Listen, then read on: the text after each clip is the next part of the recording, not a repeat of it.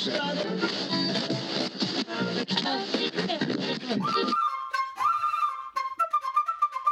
Nu är det slut på veckan. Det är dags för lördags. Fan, det är lördag. Sången funkar inte.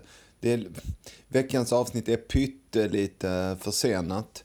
Men det gör ingenting, för ni älskar mig i alla fall. Åtminstone Stefan Rutkerson och Carl Christian Söderberg med familj, för ni har swishat pengar. Tack för bra podd, säger ni. Tack för bra swish, säger jag. Billy, Charlotte, Isak, ni har blivit patrons.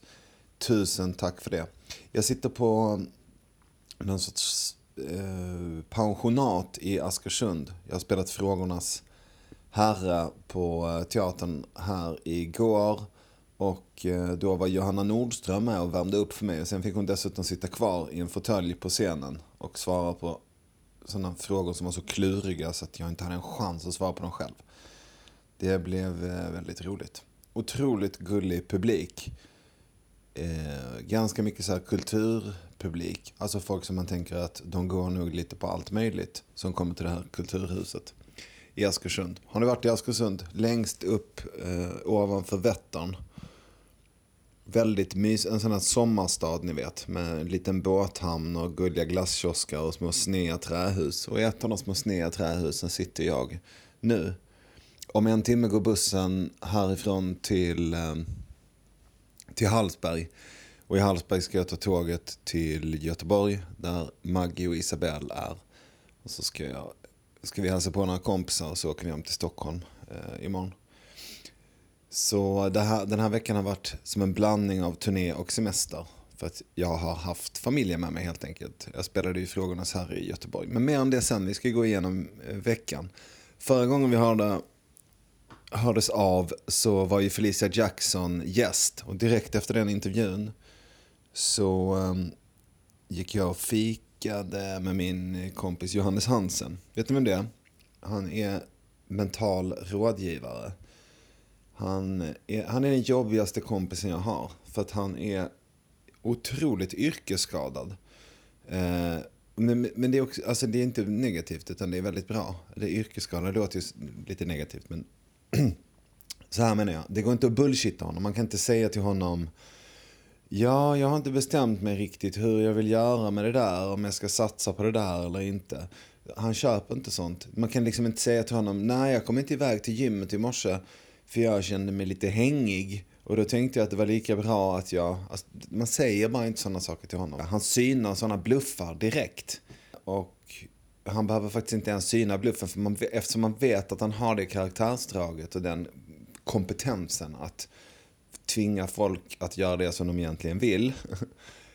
Han är ju en PT, han är ju en mental tränare, och en PT är ju i någon mening någon man hyr in för att tvinga en att göra de där sakerna som man egentligen vill.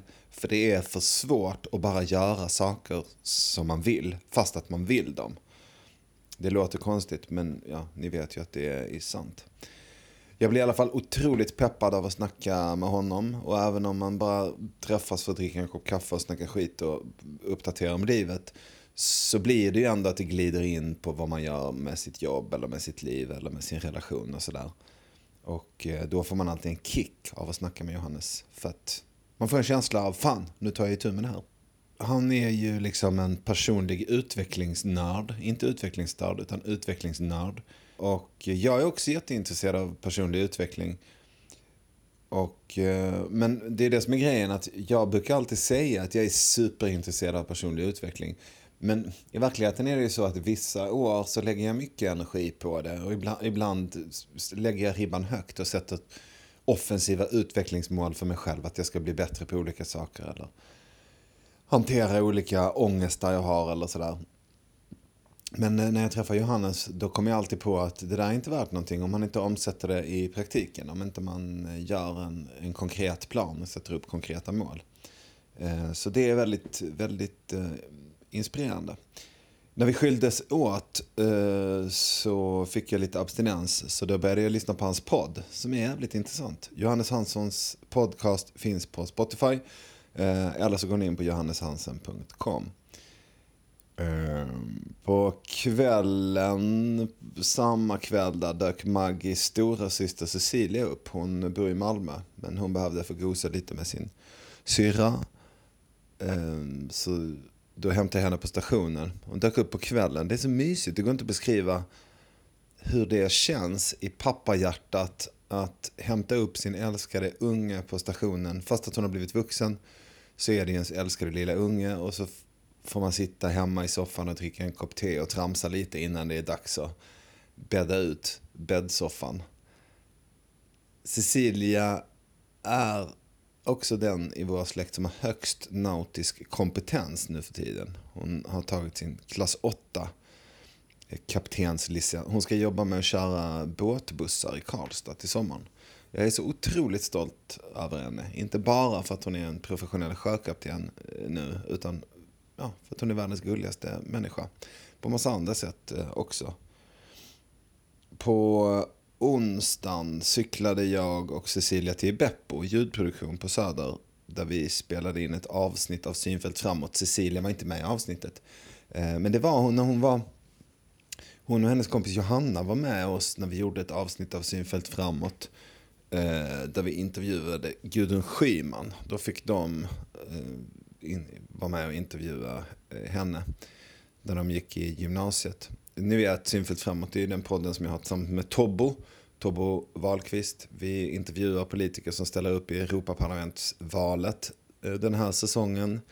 Och i onsdag så intervjuade vi Jytte Guteland. Det blev ett intressant samtal, det finns att lyssna på om man söker på Synfält framåt. Där poddar finns bland annat på Spotify då. Ja, som sagt, vi är egentligen mellan säsonger, för vi brukar göra en säsong inför varje val. Men nu har vi gjort några extra små avsnitt här inför Europaparlamentsvalet. Lyssna. Sen hängde vi hela eftermiddagen och mäckade med vår gamla båt i hamnen. Bongo, ni vet. Och sen så cyklade vi hem och käkade med Isabelle. Och så på torsdagen... Ja, men då hade vi family time. Och då vet ni vad som gäller. Då går vi till älskade traditioner och käkar raffles. På fredagen var jag konferenserad på Upplands-Bro kommuns näringslivsgala på Happy Tamsvik, som är en gammal fin herrgård som familjen Tam har ägt i 200 000 år. Så ligger vi med Mälarens strand. Det ligger 45 minuter från stan. Sådär, mitt på landet. Det var faktiskt ett väldigt roligt jobb. Jag fick ha på mig min röda samhällssmokingjacka och dela ut fina priser och sådana där grejer. Och skoja. Jag tycker om att vara konferenser, för då får man gå upp på scenen om igen. Jag tycker egentligen mycket mer om det. Och gå upp och säga några roliga grejer i 4 minuter. Och sen delar man ut ett pris. Och sen går man av scenen igen. Då har man en halvtimme på sig och kommer på något nytt kul att säga. Då kan man liksom skriva små nya roliga grejer som har att göra med människorna i rummet. Eller sånt som man sa förra gången. Eller sånt som andra har sagt och så. Det är liksom mer som en debatt. En humordebatt. De ser det som en näringslivsgala. Men jag ser det mer som en humordebatt. Sen blev det lördag och då spelade jag Frågornas Herre på Maximteatern i Stockholm. Fullsatt och härligt var det. Massor med roliga människor av olika slag. Vänner, kollegor och andra roliga människor som gjorde det också väldigt nervöst. Och högtidligt och fint. Men fan vad roligt jag hade. Jag hade verkligen svinroligt.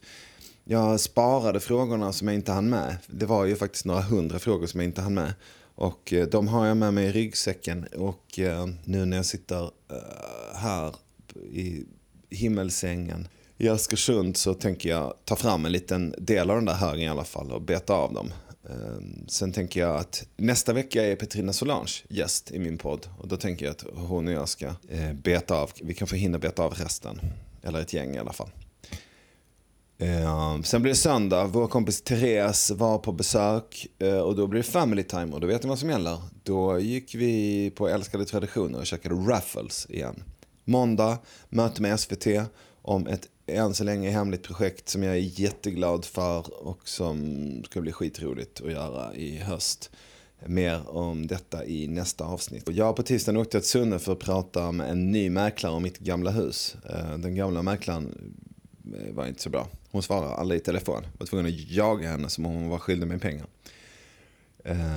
Nu hyr jag ut det, men jag vill väldigt gärna sälja det till någon och gå vidare med mitt liv. Det känns lite konstigt det där med att komma tillbaks till en plats som man liksom har lämnat bakom sig.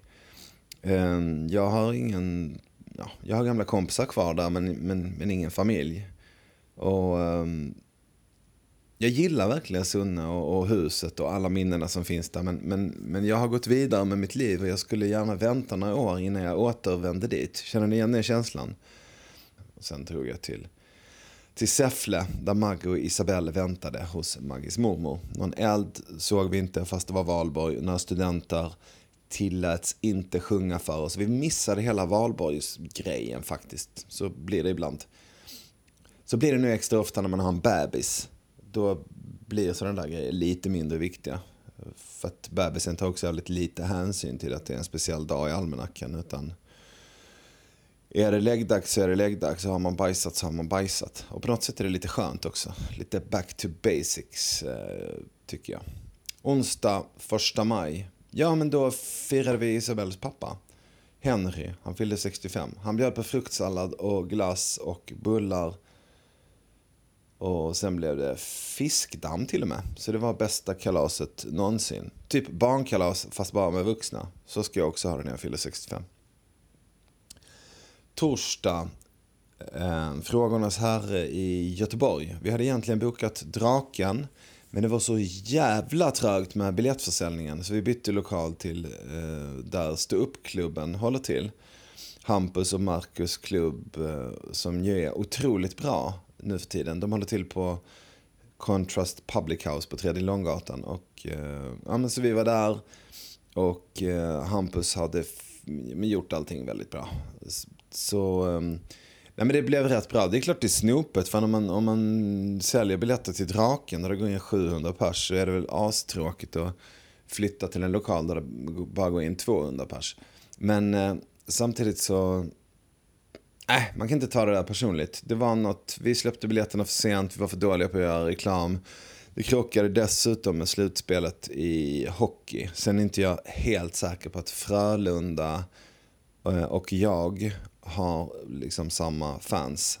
Men det kan ju ändå ha påverkat. Skitsamma. Dolderina var där också. Jag blev väldigt glad för det. Du är en mycket bra publik, Tove. Det är alltid peppande att ha dig i salongen. Och så var min kusin Dennis där också. Och han ställde en klurig fråga om vilken av Totos sångare som är bäst.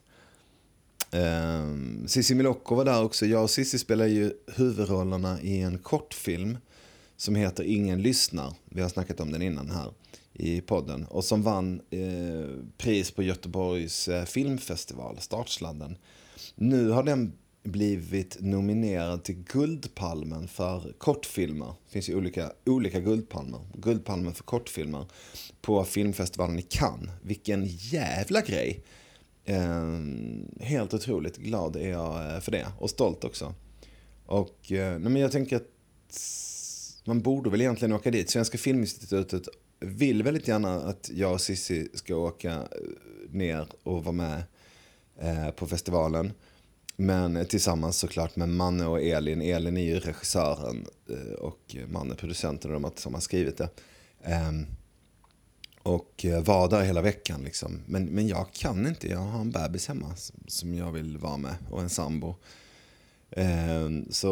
Så jag har vänligt tackat nej till att få åka ner till Cannes. Är jag galen? Är det fel? Borde jag verkligen ha gjort det eller? Är det dåligt omdöme av mig? Är det en sån sak som man ångrar på dödsbädden? Att man inte åkte på Cannes-festivalen när ens film var Guldpalmsnominerad? Jag vet inte. Men... jag vet att jag inte vill, så då är det väl det jag får gå på helt enkelt.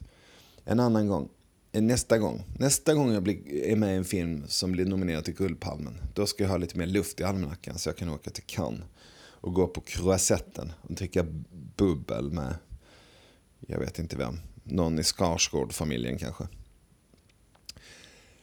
Sen, Sen blev det fredag och då åkte jag ju hit till Askersund. Och det var världens längsta dag. För att när jag kom till centralstationen i Göteborg så var det kaos. Folk sprang fram och tillbaka. Det stod att mitt tåg skulle gå från spår 3. När jag gick till spår 3 så stod det ett nattåg som det stod Åre på. Där, och då frågade vi personalen och då sa de att det var spår 7 som gällde. Då gick vi till spår 7. Där stod det inget tåg alls, men när vi var där så ropade de ut att våra tåg skulle gå från spår 3. Då gick vi tillbaka till spår 3 och där stod det fortfarande ett nattåg som det stod Åre på, och personalen sa att nej, det här tåget kommer inte flytta på sig för den här stationen är strömlös. Och så höll det på så där, och en halvtimme senare så hade vi hittat våra tåg och åkte iväg. Och då började det där gamla vanliga, ni vet, vi har hamnat bakom ett annat tåg, vi ska stanna här och släppa förbi ett tåg och sådana där grejer. Men märkligt nog så var vi bara en timme senare när vi kom till Hallsberg, där jag skulle byta till buss mot Askersund. Jag kollade upp busstiderna, jag hade 3 minuter på mig att ta mig till bussen till Askersund. Så jag var ganska nöjd i alla fall. Så jag sprang ner till busshållplatsen och där var det helt tomt, märkligt tomt. Och tiden passerade för när bussen skulle ha avgått med 10 minuter. Jag stod i 10 minuter till och då började vi närma oss den tiden då nästa buss skulle gå. För de gick tydligen en gång i halvtimmen.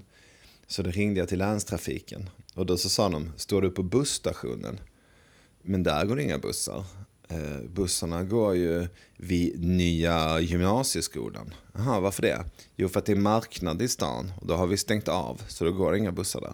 Men det hade de liksom inte märkt ut, utan det skulle jag listat ut själv. Så, de hade förklarat i appen. De hade gått ut tydligt med meddelanden om detta i appen. Så då hade jag liksom inte länstrafiken i Örebro läns app. Jag hade inte kollat där om de hade flyttat busshållplatsen, utan jag trodde att busshållplatsen var där det stod busshållplats. Så det var ju dumt av mig. Sen kom jag till Askersund och då blev allting lätt och trevligt. Jag hängde runt på teatern och sen dök Johanna upp och sen satt vi och tramsade lite och sen så värmde hon upp publiken och sen så körde vi föreställningen. Som sagt, hon satt kvar på scenen och vi svarade. Hon svarade inte jättemycket på frågor, men en eller annan fråga bad jag henne att ta. För att de var för kluriga för mig. Så det var fint. Och sen gick jag till hotellet och kollade på tv. Och sen somnade jag och nu vaknar jag. Och nu är klockan snart 7:30 på morgonen och här sitter jag och pratar med er. Så då var vi i kapp. Och vet ni vad vi ska göra nu? Nu ska vi svara på så många av frågorna som har blivit över från föreställningarna som jag bara hinner på 20 minuter. För sen måste jag ta en dusch och springa till bussen som ska ta mig tillbaks till Hallsberg där tåget till Göteborg går. Okej. Lapp 1. Vilket är världens roligaste skämt? Den här får jag faktiskt ganska ofta, den här frågan. Jag tycker att, men det skämtet som liksom jag har med mig, som jag haft med mig svinlänge, det fanns en komiker, han kanske finns fortfarande, var länge sedan jag såg honom, som heter Micke Svärd. Och han öppnade alltid, vi började liksom samtidigt, var rookies och samtidigt, han började alltid med att säga, hej, jag heter Micke Svärd, om jag skulle gifta mig med Astrid Lindgren då skulle hon heta Astrid Lindgren Svärd.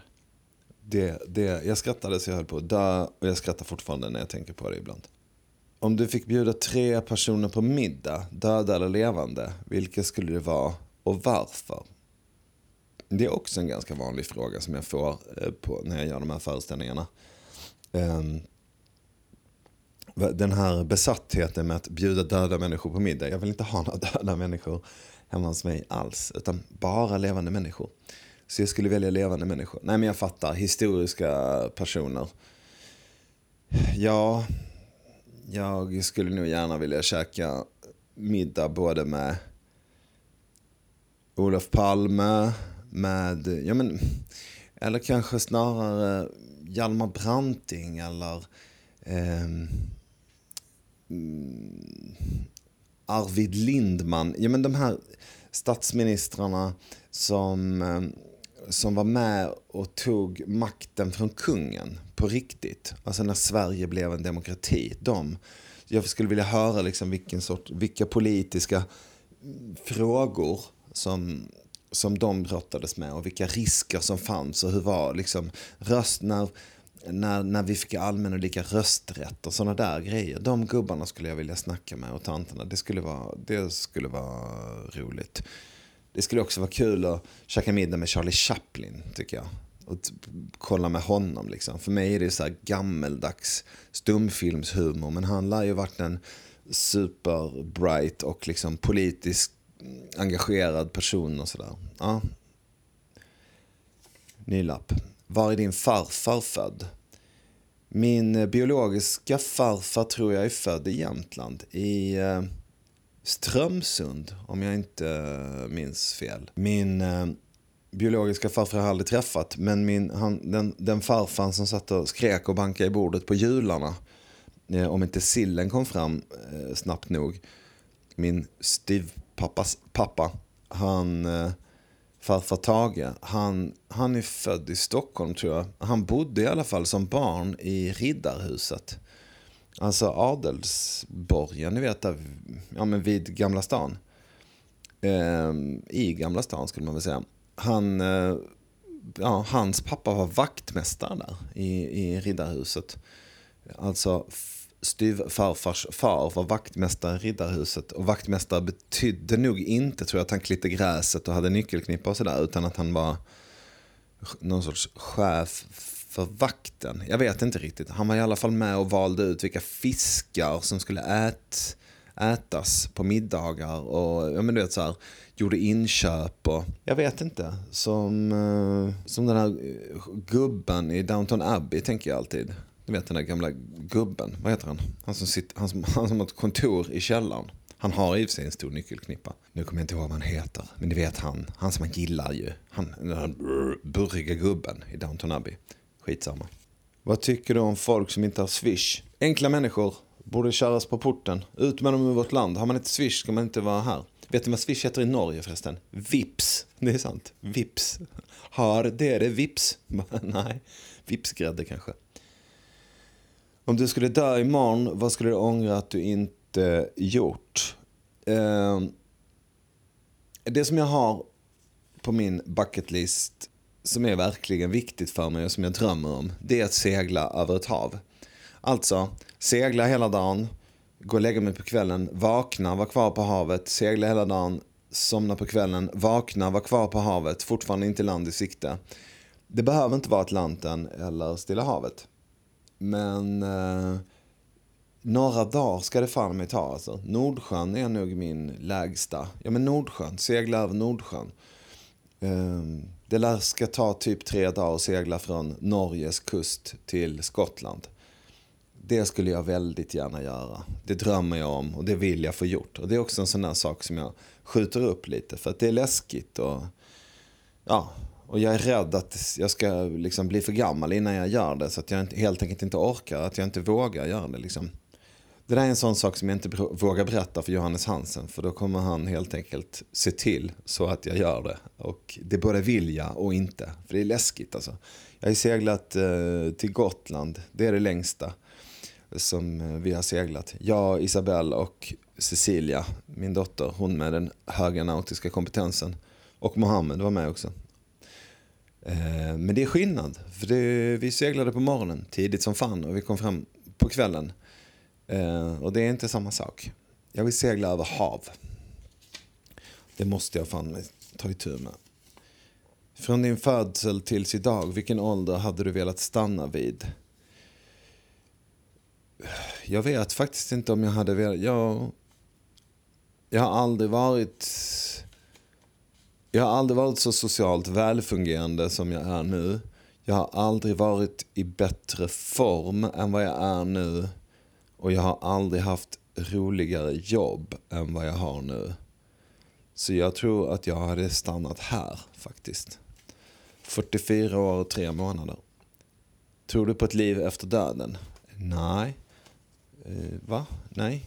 Man lever och sen är man död. Man kan inte blanda de två grejerna. Varför är tjejer bättre än killar? Det är han inte. Tjejer är inte bättre än killar. Och killar är inte bättre än tjejer. Det är hela poängen.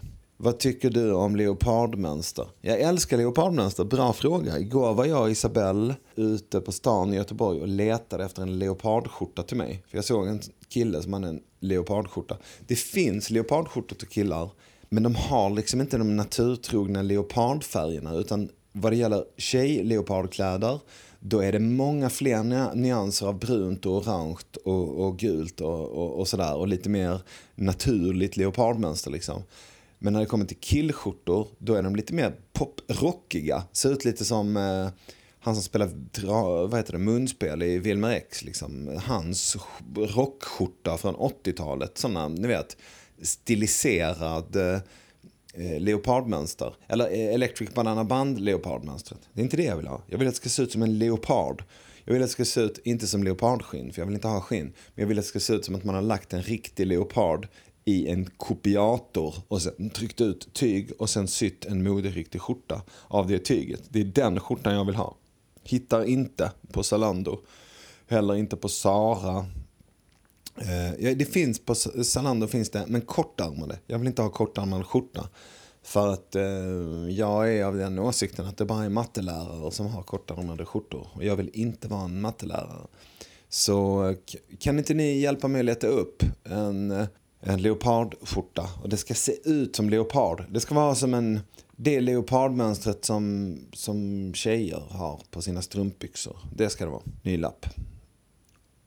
Om tekniken fanns, hade du vågat teleportera dig? Ja. Nej, jag kanske inte med en gång. Andra hade nog fått teleportera första gången. Så jag verkligen såg att de inte mådde pyton av det. Men jag tänker att det skulle vara en väldigt bra säkerhetsmanik att ha med sig, till exempel på sjön om man seglar över havet. Så jag menar, man kan ju göra om även om det är läskigt. Alltså det är lite som en sån brandsteg ut från en villa liksom. Att man kastar ut en repsteg genom fönstret och klättrar 20 meter ner till marken liksom. Det vågar man ju inte göra, det dör man ju av. Men om det brinner, då vågar man ju, då hoppar man ju ut och gör det liksom. Om man hade en teleporteringsmanik ombord på båten, så om man hamnar i sjönöd, båten börjar ta in vatten, ja men då hade man ju tänkt, vad fan, jag måste övervinna mina rädslor, jag teleporterar mig till land. Sen vet jag inte hur tung en sån är. Det är jävligt onödigt om man har en stor jävla teleporteringsmaskin ombord. Och så är det typ den som gör att man hamnar i sjönöd, för att båtens tyngdpunkt kanske har höjts, så att den tippar lättare. Så nej, han sjönk tillsammans med en teleporteringsmaskin. Men han hann inte simma in i den och teleportera sig innan han drunknade. Deppigt. Jag vet inte. Bra fråga i alla fall. Ny fråga. Hur blir jag av med min konflikträdsla? Ni komiker är så befriade från detta, verkar det som. Nej för fan, jag är svinkonflikträdd. Jag är inte befriad från konflikträdsla. Men när man står på en scen så väljer man ju vilka konflikter man tar. Och det är ju alltid bullshit-konflikter. Jag hatar människor som blandar frukt i maten. Eller nu tar jag konflikten med alla människor som använder sköljmedel med för mycket parfym i. Det kostar ingenting att ta konflikter som är på låtsas. Det är hela svaret på frågan. Den riktiga konflikten. Jag är jättedålig på det. Jag håller på att linda in allting så länge så att ingen fattar att jag vill bråka med dem, helt enkelt.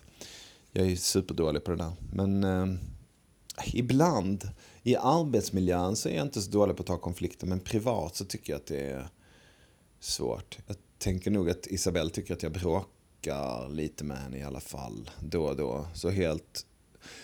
Ja.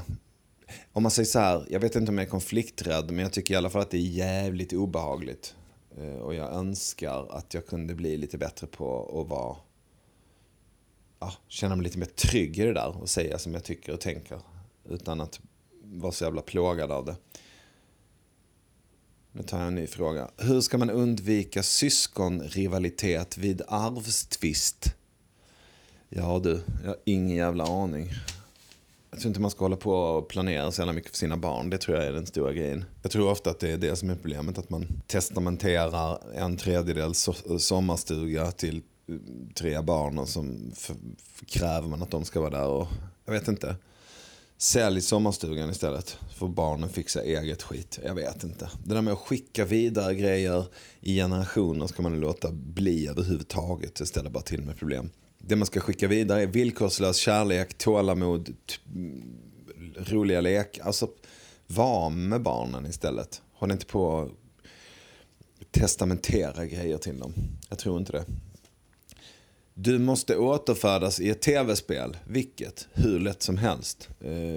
Vad heter det? GTA. GTA 5. Där vill jag leva mitt liv. Jag vet var alla helikoptrarna finns. Uppe på sjukhustaken. Det enda som är dåligt med GTA 5 är att segelbåtarna seglar så jävla dåligt. Ny fråga. Vad är meningen med livet? Ja, det är att... sprida sina gener, i alla fall för mig. Få lite barn så att det inte ens släktar ut. Och sen beta av sin bucketlist. Så gott det går. Var snäll mot andra människor. Ny lapp. Vad har Jimmy Åkesson i kylskåpet? Mat. Ketchup. Folköl. Falukorv. Ja, de grejerna. Men det får man väl inte säga i det här jävla landet längre. Hur slutar Game of Thrones, tror du? Ja, jag tror att... Alltså, Dragon Queen verkar ju ha lite drag av att kunna bli en galen, hänsynslös kung, hon också. Eller hur? Så jag tror inte att det blir liksom hon som tar över hela skiten. Jag tror att Jon Snow kommer bli någon sorts kung som kommer bli motvillig, sorglig kung som är världens snällaste. Han kommer införa någon sorts form av någonting som vi kommer känna igen lite som demokrati. Typ dela upp Westeros och... Nej, jag vet inte riktigt, men någon sorts liksom... Jon Snow kommer ju ta hela kakan för han vill inte ha den. Så det kommer kännas bra i magen.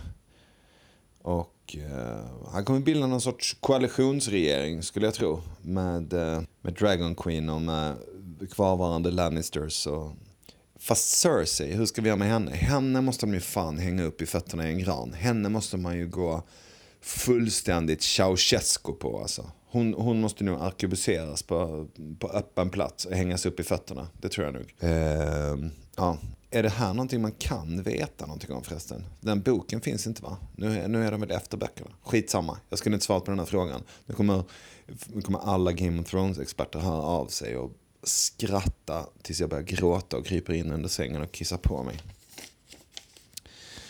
Hej Kristoffer, tycker du om köttbullar? Ja, det gör jag. Men jag vill helst inte att det ska vara kött i dem.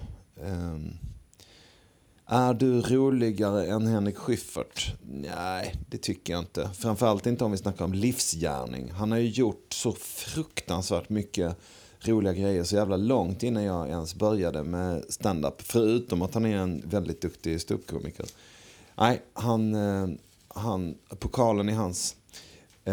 om det bara står mellan oss två. Vet du, vi hade ju en intressant diskussion, Henrik och jag, om vem som hade högst status i en viss fråga som var att jag drev en stand-up-klubb hemma hos mig själv i Sunne och så ja, men folk kom dit från när och fjärran och tittade på stand-up-comedy och då var Schyffert gäst en kväll och så åkte han bussen till Sunne. Och så skulle jag hämta honom på busstationen med bilen. Men så innan jag hann ut till bilen så knackade på dörren och så stod Henrik där. Och jag fattade inte hur han hade gjort. Och då förklarade han att busschauffören hade släppt av honom. Chauffören hade frågat. Jaha, ska du hem till Appelqvist eller? Ja. Ja, men då kan jag släppa av dig där. Så hade han stannat utanför mitt hus. Så då blev jag lite sådär mallig och tyckte. Busschauffören vet var jag bor. Och sen så kom vi på att... busschauffören kör ju förbi mitt... Alltså jag åker ju den där bussen ganska ofta. Men busschauffören stannar aldrig vid mitt hus för att jag bor där. Men om Schyffert ska hem till mig, då blir det en specialhållplats där. Men om jag ska hem till mig, då får jag åka med hela vägen till busstationen och sen gå en kvart tillbaka. Så att, ja. 1-0 till honom där också. 2-0 till Schyffert alltså. Hur upplevde du att medverka i På spåret? Ja, jag har ju varit med i På spåret som sagt. Men ja, bara väldigt tidigt i säsongerna. Jag var skitstolt över att få vara med. Jag tyckte det var fruktansvärt roligt. Ibland kände mig smart också. Men framförallt så kände jag mig väldigt ödmjuk inför hur otroligt mycket kunniga människor det finns som verkligen har klassisk bildning. Jag har ju sån här stand-up allmänbildning som är att jag kommer ihåg värdelösa fakta från roliga småorter. Och sådär. Men jag har ju gått i obsklass. Jag gick inte ut 9:an. Jag har inte gått gymnasiet. Och det märktes fan alltså. Det måste jag nog ändå säga. Jag satt ju med B.U. Hon är ju motsatsen. Hon är med i Mensa. Hon är läkare. Och, så det var ju tur för mig att vi fick sitta ihop. Vem är din favoritkomiker? Eddie Izzard. Alla kategorier. Jag kollar inte så mycket på stand-up. Men det var han som inspirerade mig när jag började. Vilka tre saker skulle du göra först om du blev envåldshärskare? Den första jag skulle göra skulle vara att införa demokrati. Och sen skulle jag nog då inte förgöra de två andra helt enkelt. Alltså nu sitter jag och kollar på klockan. Klockan är 7:50. Och jag måste hinna duscha och dra härifrån innan klockan 8. Så nu är vi där igen. Att jag bara arslar bort tiden så det blir så jävla stressigt. Varför gör jag det? Hör du mig, Johannes Hansen? Kan du höra av dig till mig och berätta för mig hur jag ska få slut på det här idiotiska stressandet som är att jag har hur lång tid på mig som helst att göra någonting. Och då väljer jag ändå alltid att vänta lite för länge så att det blir sjukt stressigt. Så att jag har en negativ känsla av att vara jagad av en galopperande buffeljord vad jag än gör. Ring gärna och berätta det. Sista frågan då. När du träffar nya människor, finns det något du dömer dem för omedelbart? Jag försöker inte göra det, men det är klart, luktar de väldigt starkt parfymerat tvättmedel, då har vi uppförsbacke. Jag tycker allra mest tycker jag om människor som är godkända av Astma- och Allergiförbundet. Det var jävla bra sagt. Det får bli slutord för det här avsnittet av Poddarnas Herre. Tack alla ni som har kommit och kollat på Frågornas Herre på teatrarna runt om i landet. Det var en rolig turné. Nu är den faktiskt slut för den här våren. Frågorna är inte riktigt slut. Nästa vecka kommer Petrina Solange och då betar vi av några stycken tillsammans. Återigen tack till er som har blivit Patreon på sistone. Vill ni andra också bli Patreon går det bra, gå in på patreon.com. Mitt nästa mål är 200 Patreons. När det är uppnått då ska jag livepodda i Malmö på något roligt ställe tillsammans med några roliga kompisar. Den som vill swisha pengar får göra det. Telefonnumret är 0708 3427 36. 0708 3427 36. Mitt mål är att jobba med att göra sådana här amatörradioprogram en dag i veckan. Som det är nu så sponsrar ni mig till den grad att ni betalar min lön en dag i månaden. Och för det är jag vansinnigt tacksam. Tack som fan för att ni låter mig göra det som jag tycker är roligast av allt. Åka runt och skoja och sitta och spela in grejer under fruktansvärd stress i en ljudmanik som jag nästan vet hur den funkar. Vi hörs om en vecka. Puss och kram. Hej då.